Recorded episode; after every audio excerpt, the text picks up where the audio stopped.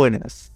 Y sean bienvenidos a una nueva transfusión de Sangre Factor Geek, La que no sabían que necesitaban. pero que les resultará absolutamente irresistible.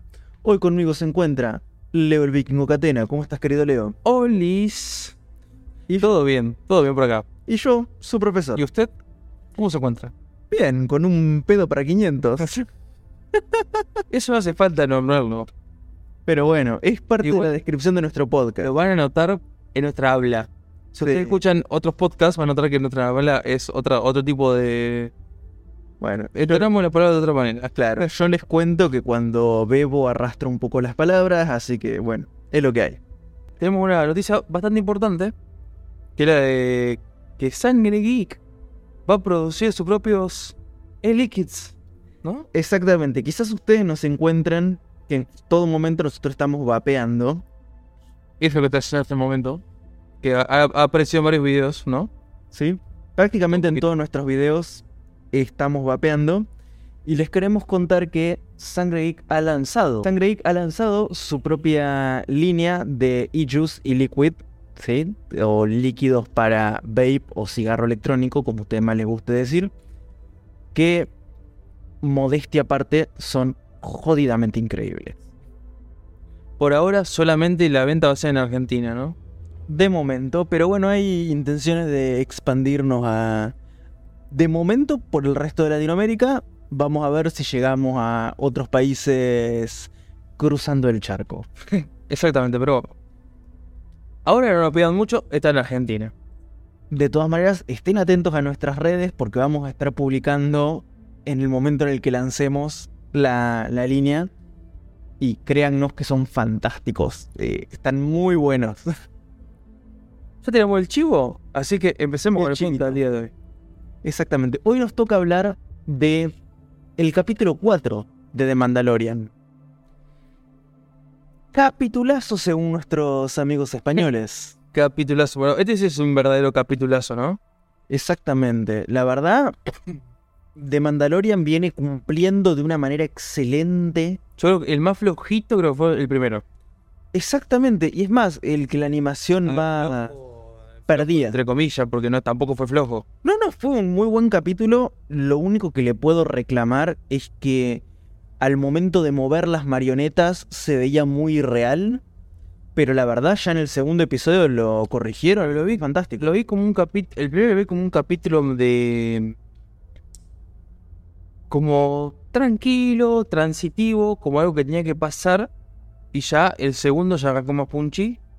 Y Sí, le, bueno, le- le metieron eh, nitro a, a todo gas para Todo. nuestros compañeros españoles. Pero ahora el tercero fue. O sea, a mí me encantó. Fue.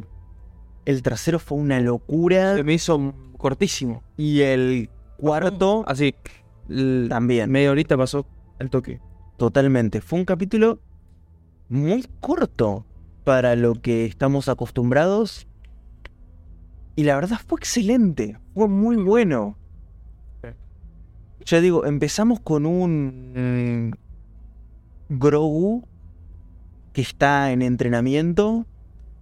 Y después Sí. tenemos a, tanto a Mando como a Bo-Katan que están ahí conviviendo con el resto de los mandalorianos de Sí, esta vimos- secta tan particular. Vimos mucha, mucha de lo que es la cultura mandaloriana, ¿no? Eh, vimos bastante en este capítulo. Claro, y más que la cultura mandaloriana estamos viendo parte de lo que es el credo más estricto de esta secta tan rara dentro de los mandalorianos, porque recordemos que la secta que sigue Mando no es algo muy común dentro de los mandalorianos, sino que justamente es como que siguen a rajatabla muchos principios. Sí. Como la no sacarse el casco.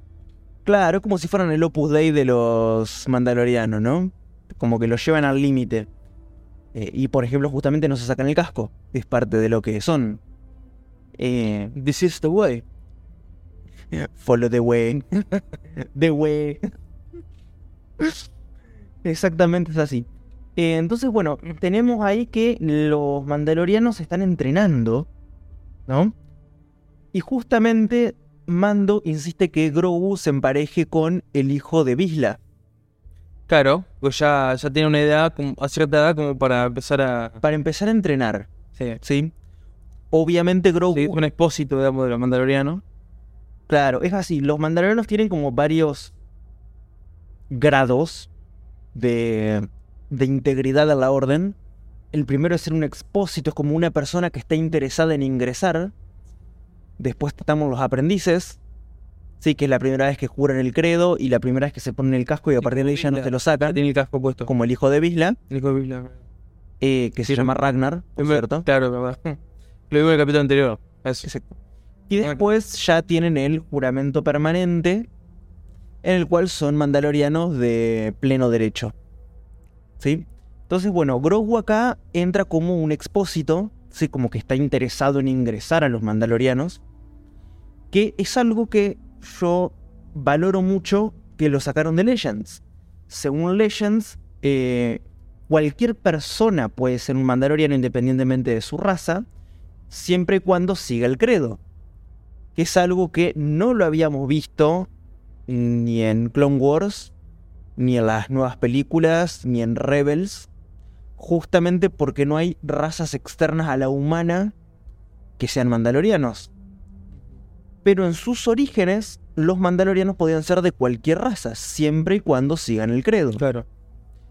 Interesante guiño Legends, la verdad. En esta serie supuestamente eh, Grogu sería el primero. Exacto. No sabemos si alguno de, lo- de todos los que están ahí que tienen El- casco El primero en mucho tiempo, estás. sean de otra raza seguramente. Seguramente. Pero no sabemos. Me dio mucha gracia. Pues ya una escena del final, ¿no? En la que explican. Cuando Boca Tan pregunta, le pregunta. Sí, ¿ustedes cómo comen? no, buscamos un lugarcito escondido, lo sacamos del casco y comemos. Claro, escondete, puto. O sea, me dio mucha gracia como diciendo qué random, o sea, carajo. Por las dudas, aclaramos para que no nos cancelen que cuando nosotros decimos la palabra puto, nos estamos refiriendo a una persona que le gusta la pizza con ananá. Sí, independientemente de su orientación sexual. Por las dudas, para que no se vuelvan putos. Pero bueno, tenemos ahí a Grogu que lo emparejan con el hijo de Visla, con Ragnar. ¿Sí? Y Mando le dice: Confío en vos, papi. Yo sé lo que vos. A ver, hija de puta.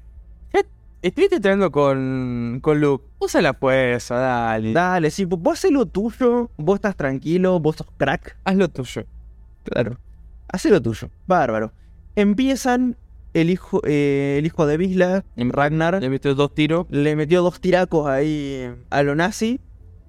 Y después de esto, Grogu activa, mete la fuerza, mete un salto para un lado, mete un salto para el otro, lo mejor Yoda que se podía haber hecho. Exacto, eso te iba a decir. Lo hizo estilo Yoda, 100%. Sí, que es la de la forma 2 del, de pelea con sable láser. Parece estilo de. de... ¿Pelea 2 o 3? No, la 3. Es la no 3. sé, eso no lo sé. Pero ese estilo de, de- me imagino, de por criatura por tamaño, todo físico, creo que lo, lo que mejor le va. Lo hizo perfecto, le metió tres tiracos a Ragnar. O sea, pegó dos o tres piruetas y le tiró tres tiros seguidos. O sea, como diciendo, Tal cual. a dormir. Gana Grogu. Corta. A ver, yo quiero destacar esto. Yo quiero ver más de esto. Yo quiero ver más de escena de Grogu. No me importa qué. Pero toda cosa, toda escena que sale de Grogu es fenomenal. Absolutamente. una cosa que me, me- me encantó. La verdad que sí. Y también es como una lección de humildad para Ragnar. Cosa de, mira, deja de jugar por el tamaño. Eh, la cosa está así. te- vos tenés que tener cuidado con quién te enfrentás. Porque no sabes lo que puede pasar.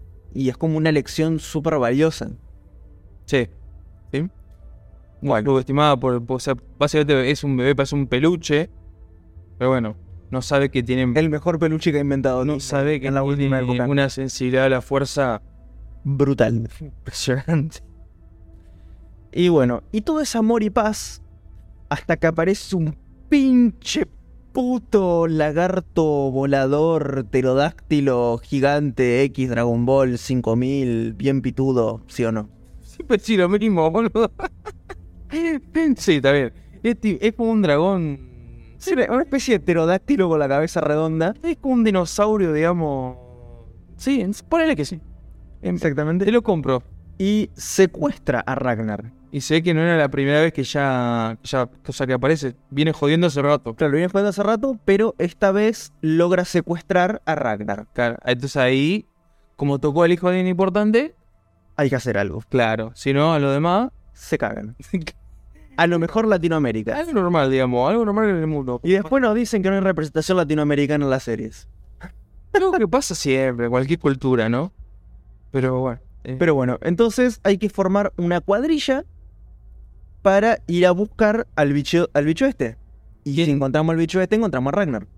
¿Quién lidera, lidera esta, esta junta? Bocatán, claramente. ¿Qué mujer? Qué mujer. ¿Qué mujer? Que a este punto estoy más inclinado a creer que ella se está interiorizando la vida mandaloriana mm, sectaria, eh, más que tener algún plan a sotoboche. ¿No? Es como que te da a entender eso. Quizás no, a ver, puede pasar cualquier cosa. Para mí algún plan puede llegar a tener. Con el tema de- del mitosaurio, que ya vimos muchísimos guiños en esta serie del mitosaurio. Para mí algo va a tener. Tiene que ver algo con eso. Pero bueno, veremos más adelante si. Pero bueno, te dan a entender como que ella se está integrando y quizás no tenga alguna intención secundaria, sino que, bueno, quizás le, le gusta cómo están viviendo, entiende alguna especie de pureza en esta vida tan simple. Vamos a ver. Por ahora. Hay que ver, puede pasar cualquier cosa. Y en este momento estaría terminando el primer acto, que sería cuando ellos se salen al rescate del hijo de eh. El hijo de Vislas, Ragnar, la Herrera, que era líder de esta secta mandaloriana, lo llama a Grogu para. lo lleva a la, a la forja. exactamente, como para explicarle algunos de los principios mandalorianos y de paso forjarle un lindo medallón. Y ahí empieza todo el flashback de, de Grogu y vemos otra vez la Orden 66. Exactamente. Vemos cómo Grogu vivió la Orden 66. Sí, ¿cómo, cómo, cómo es que logra escapar? Exactamente. Y tenemos a un actor, ¿sí? Llamado Ahmed, que para quien no sepa cómo se pronuncia es A Flema Med. Ahmed. que quizás algunos lo recuerden como el eh, intérprete Dato curioso. de Jar Binks. ¿Sí? Fue una especie de redención después del parásito que fue Jar Binks. Sí. Eh, algunos dirán que fue muy bueno, en mi opinión fue muy malo. Cosa. Cosa Binks. Eh, no, la interpretación del actor nueva. eh, me pareció horrendo. Lo que hizo. Sí. Me pareció mm, innecesario, irrelevante. O sea, le tuvieron, O sea, sables láser, cool. tuvieron que dar una explicación a cómo huyó eh, Baby Grogu, digamos. Sí, a ver, la parte de incluir sable láser, yo lo compro toda la vida. Cómo lo armaron, la verdad no me gustó tanto. La, la parte del guion en este aspecto para mí se quedó muy atrás. Y, a ver, ¿por qué la Orden 66 funcionó? Funcionó porque los agarraron por sorpresa. ¿Sí? Y los agarraron por la espalda. Los Jedi estaban en la suya combatiendo a los droides y por atrás les empezaron a disparar sus aliados y por eso muchos fallecieron. ¿Sí? Te lo compro. Ahora, en esta reinterpretación de lo que pasó en la Orden 66, vemos que sabiendo que estaban yendo a por ellos, los Jedi se comportan de manera casi infantil, ¿sí? Con movimientos torpes, por decirlo mínimo, calificados de Padawan, están- yo. Claro, te están mostrando como que los Jedi no son lo que te, lo que nos hicieron pensar en las demás producciones, ¿no? Que son, es- parece gente poco entrenada, eh, improvisada. Está bien que no es lo mismo que te pelear contra 5 que pelear contra 20. Claro, pero bueno, a ver, los Jedi tienen de su lado la fuerza, ¿sí? Eh, para mí que no hayan podido sobrevivir, teniendo en cuenta que ya sabían que los estaban atacando, no habla muy bien. Eh, Creo que en este caso hay un serio fallo en la trama. Pero bueno, es una opinión personal, desde luego. Sí, sí, a mí me gustó, qué sé yo, no- A ver, sí, sables láser, a mí me gusta. No noté. No noté nada demasiado o sea, destacable como para criticar. Me, me- me pareció redondo. Sí, sí, parece un poco. A mí me pareció demasiado torpe. para lo que estamos acostumbrados y lo que nos han enseñado. Incluso la Orden 66, por sí misma, cuando se ejecutó en, en la, tercera, en la tercera película, La venganza de los Sith, en ese, en ese momento ya me pareció como un poco exagerado o tonto de la manera como matan a todos los Jedi. Yo te digo, lo entiendo. A Yoda, que es el único que se dio cuenta, porque se viste que se dio cuenta del toque y cuando lo fueron a, a matar a él, los mató primero. Los demás como que nadie se dio cuenta, o sea, algo tenés que sospechar. Bueno, a ver, muchos se dieron cuenta de lo que estaba pasando y por eso logran escapar. Por eso tenemos, por ejemplo, Rebels. Fantástica serie, por cierto, se las recomiendo 100%, vayan a verla. Muchos Jedi se dieron cuenta de lo que estaban pasando. Está bien, no eran muchos, pero eran 2000 Jedi. Y dentro de los 2000, unos 500 se dieron cuenta de lo que estaba pasando y logran escapar. Claro. Entonces, vamos, media pila. Acá me pareció que, que falló. Sí, eh, eh, sí, no sé. A mí me gustó, ya te digo. Puede ser una opinión personal o no, pero yo creo que funcionó bien, por lo menos lo que quisieron mostrar, que era un flashback de la Orden 66, que todo el mundo quiere ver más de la Orden 66, y cómo sobrevivió Baby Yoda, cómo sobrevivió Grogu, eh, cómo escapó de- del templo. Sí, en, en ese aspecto de cómo él sobrevive, sí, estamos de acuerdo. Ahora el resto, no sé. Hubiese estado bueno, hubiese estado muy bueno que muestren que el salvador de Grogu sea alguien más conocido, ¿no?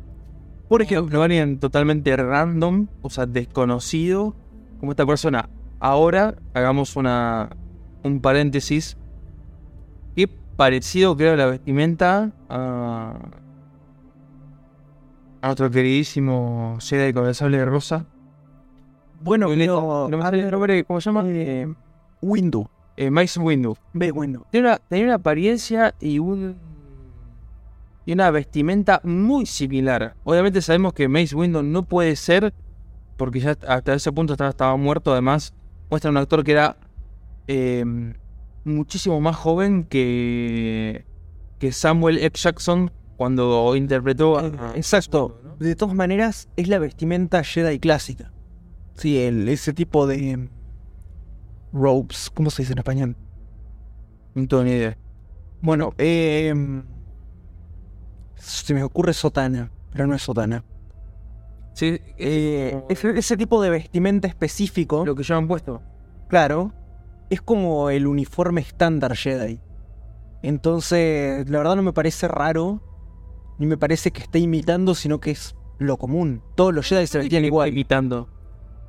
Eh, que, por ejemplo, Es muy similar. por ejemplo, Qui-Gon Jinn, sí, y Obi-Wan Kenobi, básicamente todos se vestían igual. Era como una vestimenta clásica, sobria, como decir, eh, ah, somos humildes. No, me parece que va por ahí la mano. Sí. Igualmente, yo te digo, ojalá que le den algún tipo de relación eh,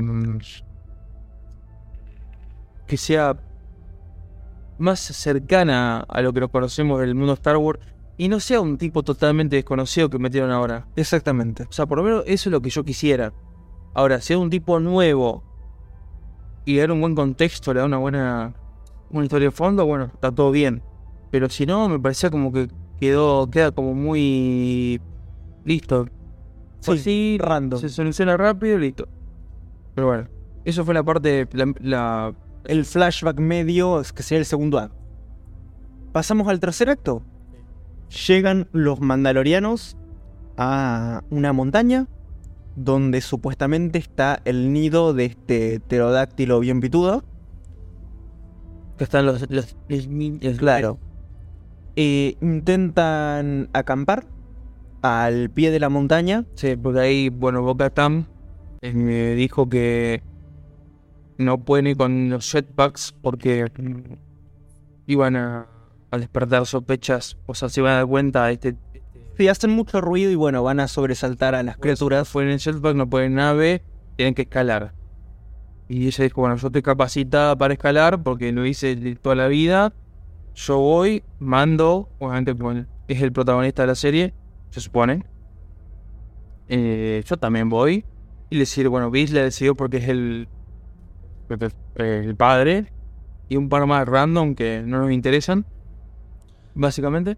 Pero bueno, acá tenemos esta conversación al pie de la montaña donde vemos cómo es que hacen para comer sin sacarse el casco. Eso está bueno, pero es interesante. Y bueno, al día siguiente arrancan a, a escalar. Vemos que hay algunas dificultades, pero terminan llegando a la cima. Y acá ven hay un puntito de calor en el nido. Usan sus cascos mandalorianos que detectan un poco eh, tiene un mapa, sería termográfico, claro. que muestran eh, los puntos de calor. Bueno, hay un punto caliente y un hotspot. Exactamente. Eh, y viene esta firma de calor, ¿no? Eh, y Bisla se le va la sangre a la cabeza y dice: Sí, es mi hijo. ¡Es mi hijo! ¡Es mi hijo! Yo lo tengo que rescatar. ¡Ah, puto! Y, y se manda a lo nazi. Lo que no termina saliendo demasiado bien, porque el pinche pterodáctilo gigante aparece. No, no, no, no era el hijo el que estaba en el mapa termográfico, sino que eran los tres, las tres crías, exactamente, bebés, que eran enormes, sí, gigantes, de, de, dinosaurio. De dinosaurio, y bueno, aparece el pterodáctilo y regurgita a Ragnar, pues se lo había tragado. Y es como que, ¿no? Sí, sí. Acercadita y lo escupe para que se lo coman los, los nenes. Y bueno, se van todos al humo, empieza la pelea. Muy loco, muy sangriento, muy hiperviolento. Eh, uno, dos, ultraviolento. Eh, sí, bueno, buenas escenas, digamos. Sí, la, la, verdad, escenas excelentes. Se van a los guamazos, lo terminan bajando al, al bicho. Eh, Obviamente que el que le dio el puntazo final o el que logró matar al, al bicho y el que salvó al hijo de Visla es nuestro queridísimo Din Djarin Mando. Mando. Porque obviamente en la serie de él está, hasta este momento está teniendo muy poca participación. Porque básicamente el capítulo anterior y este capítulo la protagonista fue Boca Tatam y él fue un coprotagonista. Y en este, bueno, medio que, bueno, por lo menos le dieron esa partecita a él. Exactamente. Y bueno, se lo carga, se cae al agua y se lo come otro bicho más grande. Sí, sí, eso fue buenísimo. ¿No? Eso, eso fue muy buen guiño de la primera película, ¿te acordás? Sí. Cuando estaban sí. abajo del agua, con, cuando fueron con Treasure Binks. Sí, que aparecen los, los, bichos más grandes que se comen al otro, sí, está muy bueno. Eso estuvo bueno. Y, y me hizo acordar en cierto aspecto Jurassic Park. Sí, lo, muy parecido también, ¿eh? Muy parecido. Eh, pero bueno, sale todo bien, rescatan al nene, vuelven a, a esta aldea barra refugio mandaloriano con, con, el nene. Y no solo eso, sino que además traen a un par de... de... Me, dio, me, dio, mucha gracia porque eh, Mando... Mando fue el que el que dijo, mira, traemos... No, Bocatan. ¿Bocatan? Sí, Bocatan. ¿Estás seguro? Sí, sí, fue Bocatan. Sí, sí, te lo juro, no acuerdo. No estoy muy seguro, pero. Te lo juro por Dieguito Maradona. Alguno de los dos dijo. No solo trajimos a. al hijo de, Bisla, que no sé cómo se llama. Sino que trajimos tres depósitos más. Tal cual. Y ahí están las crías de este pterodáctilo. Esa parte me hizo reír mucho. No sé por qué, pero me hizo reír. Sí, eh, fue gracioso. Fue, fue divertido. Y nada, se los traen como, bueno, nuevas incorporaciones que van a intentar adiestrar. Sería épico, ¿eh? Tres de eso, con sangre grande, tres esos bichos. Va a ser muy interesante. Pero bueno, básicamente eso fue el capítulo, no, no hay mucho más que decir. Fue cortito, digamos. Fue cortito, muy interesante, lleno de acción. Lo único que puedo decir que estuvo un poco flojo fue el acto 2, la, la parte del flashback. Pero por lo demás, impecable. Sí, la verdad que en conjunto, evaluando todo, acto 1, 2 y 3, eh, fue maravilloso. Yo estoy muy encantado con la serie y me está provocando algo que hace bastantes meses que no siento, que es ganas de que llegue el miércoles para que salga el próximo capítulo. ¿Sí? Y es algo que a esta altura ya valoro mucho porque nos vienen decepcionando bastante las series. Nos faltó no, no, una sola cosita, que es que, que la Herrera eh, le va a forjar su, la, una hombrera que perdió Bocatán en batalla y le pregunta si quiere el búho de la insignia de su familia y ella dice, ¿está mal si en vez del búho me pones el mitosaurio? Dice, no, el mitosaurio es de todos los mandalorianos, así que no no, no hay problema. Entonces ahí nos dan otro guiño más a que eh, Bocatán está obsesionada con el mitosaurio. Exacto. Eh, Y no solo eso, sino que el mitosaurio es el símbolo de los mandalorianos y posiblemente sea una forma de poder unirlos.